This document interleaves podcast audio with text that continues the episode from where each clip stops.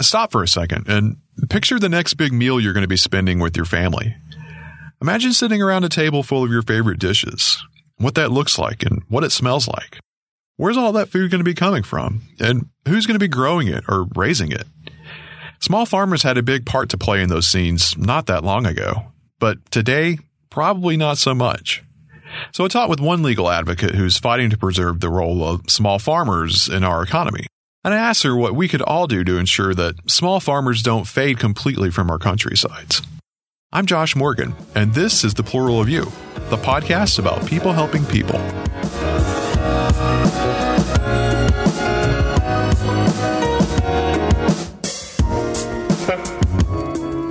I'm a data analyst and sociologist living in Baltimore, Maryland. And if you've ever wished that you could do more to make the world a better place, or if you just need a boost to your faith in humanity once in a while, then you're the kind of person that I've been making this podcast for.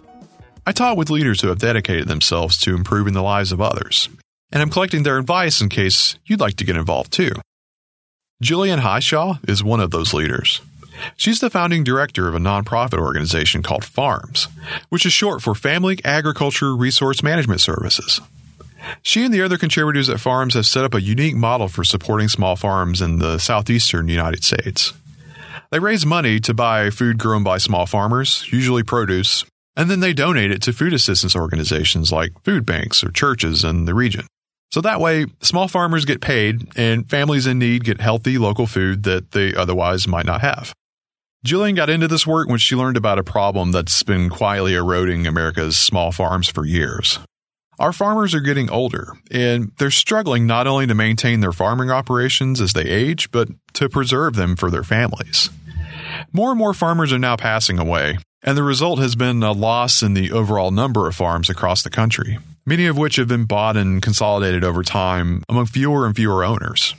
There's also less diversity in the food that's being grown, and a decrease in land wealth being passed down among families, particularly among families of color.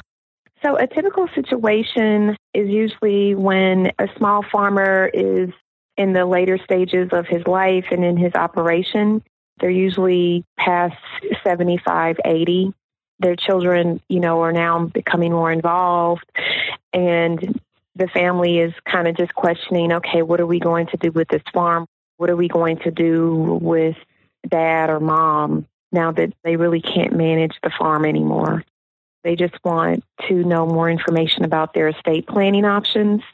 We are a seven state region, but you know, I'm not licensed to practice law in all of these states. And so I usually just partner with another attorney and they spearhead the estate planning side of things. Jillian's response to land loss among small farmers and their families was to spend years becoming an attorney specializing in agricultural law and to found farms. Although she takes pride in helping farmers distribute their goods to nearby communities, her main focus is offering legal assistance to farming families so that they can better protect their assets. The USDA is going to release their census in 2018, and it's set to state that 65 and older will be the new age bracket for U.S. farmers across the board. I want to make sure you get what Jillian just said. So, the U.S. Department of Agriculture is set to report that the average age for principal farm operators was about 65 in 2016. And that's up from about 58 in 2012 and 50 in 1982. So, that's a big jump. Data from the USDA's ag censuses also show that the number of new farmers has been decreasing at the same time, and that over half of principal farm operators have other jobs besides farming, and that fewer than half of principal operators have been turning profits from their farms in recent years. Now, farming has always been hard work. That hasn't changed in thousands of years, even though new technologies have made it easier and more productive over time. But what has changed, at least among American farming in the last few decades, is that the rest of us have increasingly left it for someone else to do, and that being the farmers. That in turn has left many small farmers vulnerable, and that's where advocates like Jillian come in. With that being said, you have the issue of predatory lenders, also Medicaid liens. And so, you know, these are things that I definitely see on a daily basis. It seems a trend not just among farming, but business overall has been the consolidation of smaller firms into larger firms.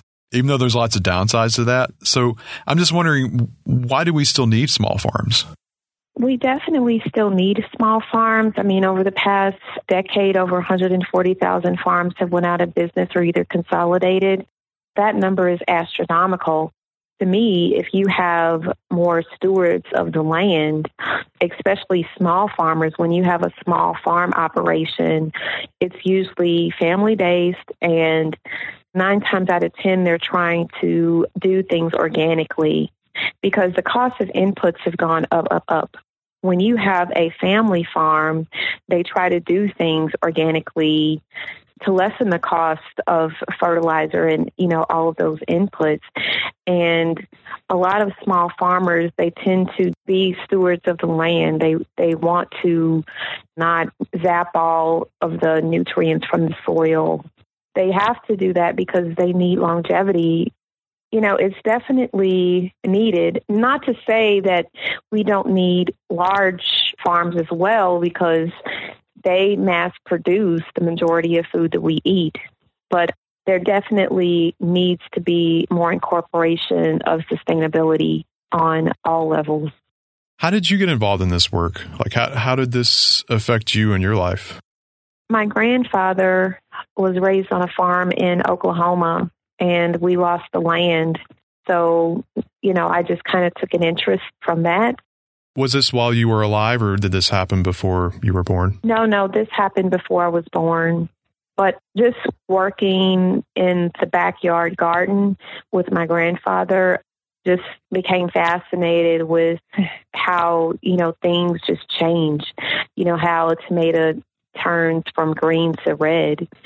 And so that sparked my interest in science. And so I got my bachelor's in biology, but then I also had an interest kind of in the legal policy side of things. So that's when I, after I finished my biology degree, I finished my law degree and my legal master's in agricultural law at the University of Arkansas in Fayetteville. Jillian told me she first had the idea for farms in 2005 during the first semester of her law program. One of her professors assigned a review of two class action lawsuits that were filed against the USDA for discriminatory practices. Jillian decided she wanted to do something to help small farmers protect themselves from situations like those in the future, especially those with the limited means to do so. She got the idea to found a nonprofit dedicated to that cause around that time, but she thought it would be better to build expertise first. So she put in lots of years building up a resume and making connections. And then 2012, she started laying the groundwork for what eventually became farms. Yeah, it's definitely changed, but some things have remained the same. Right now, we have three programs on the books. One, of course, is the legal services, which focuses on just elder care of small farmers in relation to estate planning. And then the second is our food bank program, where I write grants and then I pay the farmers purchase rather their produce and then it's donated to food pantries, homeless shelters, child and elder care centers in our seven state region. And so over the past four years, we've donated over 200,000 pounds of produce. Our third program, which encompasses three things focused on youth is our arts and ag and that's where I started this program 10 years ago using poetry to teach kids about science and ag science. Since then, we've integrated it into farms and focused on using photography. But um, kind of phasing out that program We'll still keep the book scholarship that we give to a child or a grandchild of a small farmer majoring in ag science, their junior and senior year of college. We'll also continue to host our internship program for young ladies that are interested in agriculture. But at this point, you know, you can't do everything. sure, yeah. And so the immediate needs of the farmers, particularly when it comes to elder care and estate planning um, have definitely been overwhelming. Just the past two years, it's definitely increased. So that's where our focus should be. I was wondering if you have any favorite stories, like success stories or stories where people have come up to you and said thank you, you know, that sort of thing. Do you have anything that kind of instantly comes to mind that you reflect on fondly? Yeah, I mean, there's one recent um, donation that we completed where under the food bank program, I purchased some sweet potatoes from a farmer and donated them to an elder care center in Charlotte, North Carolina. And the farmer was introduced to me by another like local urban farming group in Charlotte. They basically take young people in the communities, primarily African American young males, and they teach them how to farm. And one of their initiatives, I believe, like every other year, is to take the boys to Ghana to learn agricultural practices in that country the farmer was like, oh, you know, he loves the group that introduced us. And he agreed to donate a small portion of the revenue that he made from the purchase to this organization for their trip. I really, really loved that because it encompasses so many things from the elder care center to the community college students coming out and helping bag the potatoes during the event for the elders, and then the farmers' contribution. It definitely was one that that was the most memorable. Also, last year we started working with a farmer near the Appalachian area in Tennessee just purchasing produce from the farmer to donate to the local food bank. And then also this year it was given out at a local church. Definitely gives you the warm and fuzzies. Mm. that, I mean, you know, because they don't have a lot and the amount of waste in this country is $2 trillion. As far as discarded food? Yes, and most of the waste, the highest amount of waste in any U.S. region is the Southeast region. That's where you have the most produce farms outside of California. People shouldn't be going hungry, you know? Right. Especially in rural communities where the farms are located. The produce shouldn't just be rotting in the field to compost the soil when, you know, you have people down the street that are living from hand to mouth younger generations coming up, they may be discouraged from entering the family business.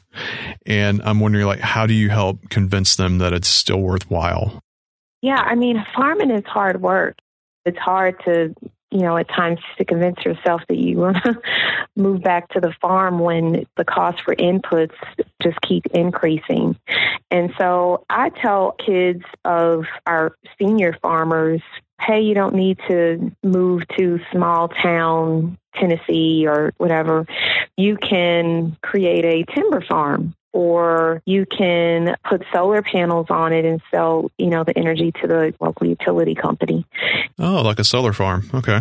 Yeah, if your land is flat and you're near a three phase pole, which is basically you see the telephone pole, it has three lines. But you know, you can do different things. You can put a cell tower try to enter into a cell tower agreement. But you don't have to be on the farm living there all the time. You can, you know, lease it out to other farmers, but definitely keep it in the family. Don't sell. Is there one thing that you could point to that you would like for people to know about the clients that you serve? Like, what's a common characteristic you find among small farmers that you would like for more people to know about? They're hardworking and they're honest. They're very direct, which I like, and they love farming. I mean, they don't do it for the money, they just do it because they love it. And they do it, you know, oftentimes until they they can't do it in, anymore or until they pass away because they just love the land so much. And oftentimes you talk to a farmer and, oh, my father farmed, his father farmed. You know, it's just the love that they get but then I meet people that they be raised in New York, but you know now they're farming in Arkansas because they they love it as well as just the newfound passion. But yeah, the main characteristic is that they're hardworking. I mean, you have to be hardworking to run a farm because yeah. it takes so much time and energy, especially produce. It's just more labor intensive it's just so many different things that you can do with agriculture.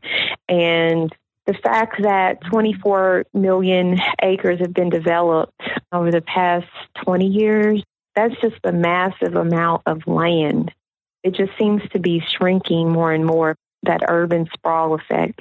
People live in rural areas for a reason, and it should stay that way. And uh, I hate to speak for you, but the sense I get from, you know, talking with you is if small farmers continue to shrink, you know, if that population continues to shrink, then a lot of the virtues that we see in them, like you said earlier, you appreciate that they're honest and hardworking and that sort of thing. I think in a lot of ways we'll lose that in our culture. So I just really appreciate that you're helping to to preserve that sort of thing. Yeah, I mean the the last USDA study, I don't have it in front of me in 2012, but you know over 90% of US farms are small. Oh, 90. Wow.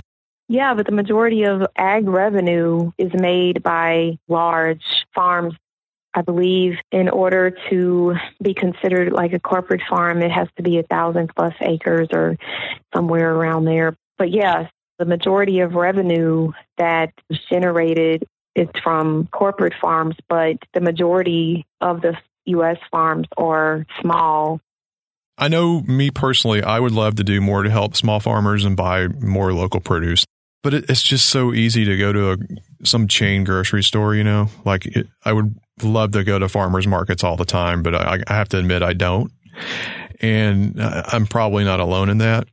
So, what can someone do to help support small farmers? Like, is it going to shop at farmers markets, or is is there something else that we could do too? Yeah, I mean, definitely shopping at farmers markets because you get to interact with the farmer, one thing is that's better to me than than farmers markets that farmers tend to like is CSAs and oh yeah yeah subscription agreements and so definitely going and buying a CSA from a farmer that saves because usually with a farmers market they have to get up early, pack the truck, get it there, set it up, stay there for hours and they're away from the farm. But with a CSA, you're going to the farmer, not the other way around. Even if they have a delivery component, you know, that definitely helps because they can hire a driver to deliver 20 CSAs for the fraction of the price. So definitely buying CSAs from the farmer is, you know, direct sales and it, it helps. Okay. I'm glad you said that because I'd, I'd forgotten all about CSAs. I'm going to look into that where I am yeah, it, it definitely helps. And then also buying from local grocery stores that support the farmers where their produce and meats are locally sourced. That's also something to take into consideration. Now, what about you and your organization, Farms? What would be the best way to support you and your work?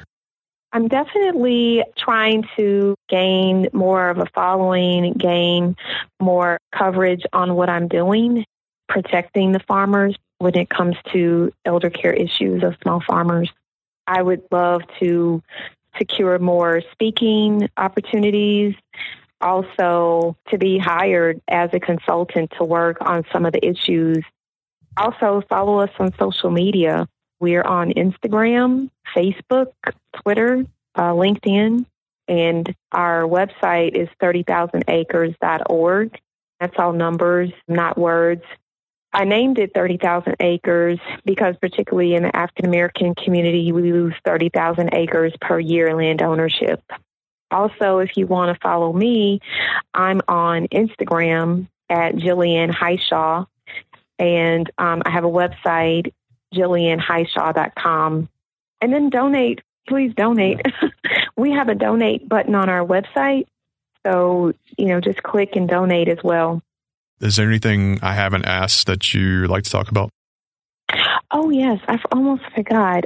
I also wanted to discuss that Farms does have a new partnership with Cientus, and it's a company based out of Texas that sells cleaning products in hospital, hotel, schools, as well as agriculture all of the products are organic based and they have Chico wash, which washes the produce. So once it's harvested in the field, you know, usually you have to wash it. And oftentimes the product that they wash the produce is a bleached based product. And this product is a non bleached based product. And so it's more environmentally friendly as well as consumption friendly.